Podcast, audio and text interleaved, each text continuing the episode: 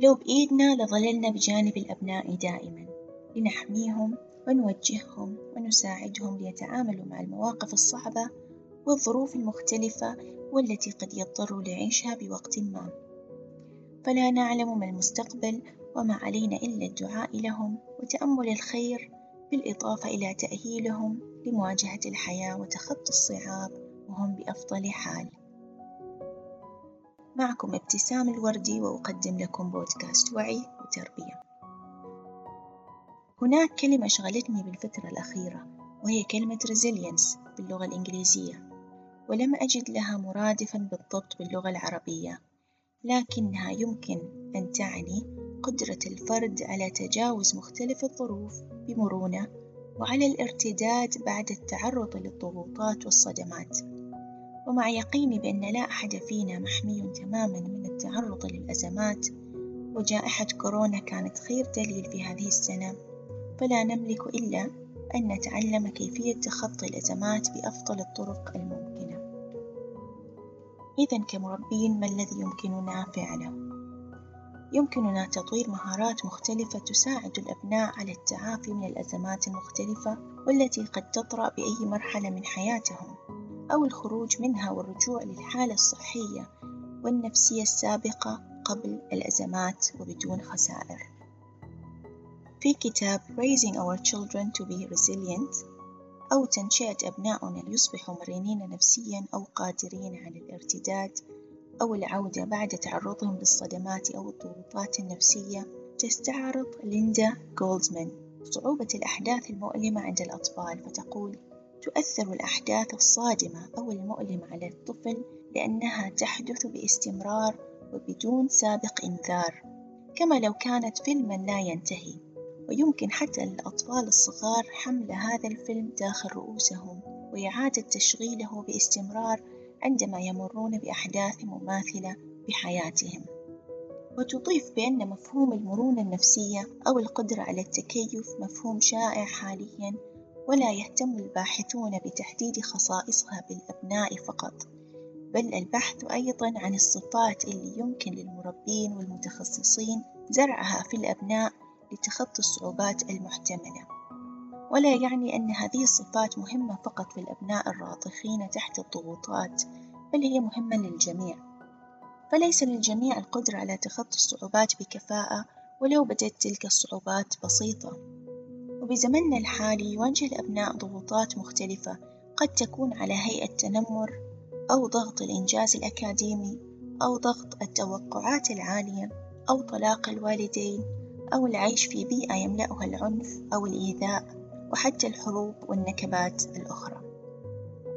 نجد أن لبعض الأفراد قدرة أفضل من غيرهم على تخطي الصعاب وإمكانية أفضل في مواجهة الضغوطات. ويمتلكون مرونة نفسية كبيرة مقارنة بغيرهم. فما اللي يميزهم وما الذي يمكننا فعله؟ لنمنح أبناؤنا هذه القدرة على التكيف الإيجابي بمختلف المواقف والظروف الصعبة. تذكر ليندا جولدمان بعض النقاط اللي تساعدنا على تنمية هذا الجانب المهم لدى الأبناء. وقبل أن أذكرها تشدد الكاتب على أهمية أن يشعر الفرد بالانتماء. ليتمكن من الصمود والتكيف بمختلف الظروف ومن المهم أن يشعر بأنه جزء من جماعة وبمعنى أن يكون جزء من عائلته أو مجتمعه وأنه محبوب ومميز وليس مجرد رقم زائد فليس أقسى على الفرد من الشعور بالنبذ والوحدة وعدم الأهمية إذا ما هي النقاط المهمة التي تساعدنا على التكيف أو تساعد الأبناء على التكيف؟ النقطة الأولى حق الاختيار. لتمكين الأبناء من ناحية تشجيعهم على إصدار القرارات واختيار ما يناسبهم. قد يكون شيئا بسيطا مثل اختيار لون الثياب أو وجبة العشاء أو شيئا كبيرا مثل اختيار التخصص للدراسة. ومن المهم تطوير صفة التفاؤل لدى الأبناء بحيث نمنحهم نظرة تفاؤلية نحو المستقبل القادم ونمتنع عن مشاركتهم النظرة التشاؤمية اللي قد نمتلكها نحن.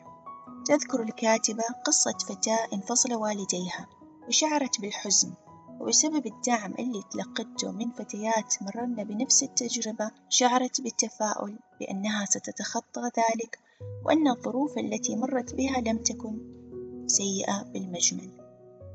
تذكر الكاتبة أيضا بأن الطفل اللي تطورت عنده مهارات التكيف الإيجابي يصبح أكثر شجاعة في مواجهة مخاوفه. لذا علينا التعاطف مع مخاوف أولادنا وتفهمها ومساعدتهم على مواجهتها ومن ثم مدحهم ومدح شجاعتهم وإقدامهم على المواجهة مهما كان الموقف صعبا عليهم. ومن المهم مساعدتهم على تحديد أهداف واقعية وعدم الضغط عليهم بأهداف خيالية. وتذكر أن لكل طفل قدراته الخاصة واهتماماته التي تميزه عن غيره. التوقعات العالية تشكل ضغطا هائلا على الأبناء وقد تؤثر على صحتهم النفسية وبالتالي قدرتهم على مواجهة مختلف المواقف. ومن المهم أن نعيش حياتنا مع أولادنا بالكثير من المرح ومواجهة بعض الألم بالضحك أحيانا أو برؤية الجانب المضحك منه بدون التقليل من حجم المشكلة. مثلا تحكي ليندا بكتابها قصة فتاة تعرضت للتنمر بالصف من قبل فتاة أخرى. تقول الفتاة أنها حاولت أن توقف المتنمرة عند حدها لكنها لم تستطع فاشتكتها للمدرسة التي كانت قد طفح كيلها من تصرفات المتنمرة. فطلبت منها بأن تذهب للمديرة ورفضت الفتاة المتنمرة فمسكت المدرسة بيد الطالبة لتأخذها معها للمديرة فتعلقت الفتاة بأرفف الكتب. وبدأت تسحبها معها خلف المدرسة.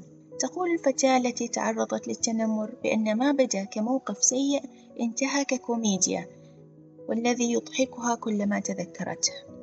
من المهم أيضا بأن ننمي الثقة عند أبنائنا وحب الذات.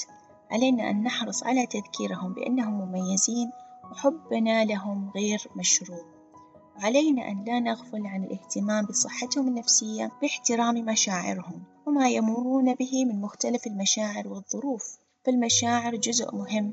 وقد تحدثت في حلقات سابقة عن الغضب والحزن وأهمية احتواء هذه المشاعر وتوجيهها بشكل صحي. طبعا وإلى جانب العناية بالصحة النفسية من المهم العناية بالصحة الجسدية عن طريق الأكل الصحي المتنوع والرياضة. ويمكننا تطوير مهاراتهم بتشجيعهم على أن يخرجوا من منطقة راحتهم وأن يدخلوا في تجارب جديدة طبعا بتوجيهنا ودعمنا. وإعطاهم المجال لحل مشاكلهم ببعض الإشراف فقط ولا نهمل أهمية تركهم يعبرون عن ذاتهم بالحديث والاستماع إليهم ومثل ما ذكرت سابقا الحب غير المشروط مهم. ففي حال شعر الطفل أن حبنا له مشروطا أو أنه كفرد لا أهمية له من المتوقع أن يشعر بالإحباط والشخص المحبط أقل قدرة على مواجهة الصعوبات في حياته والتعامل معها بطريقة مناسبة.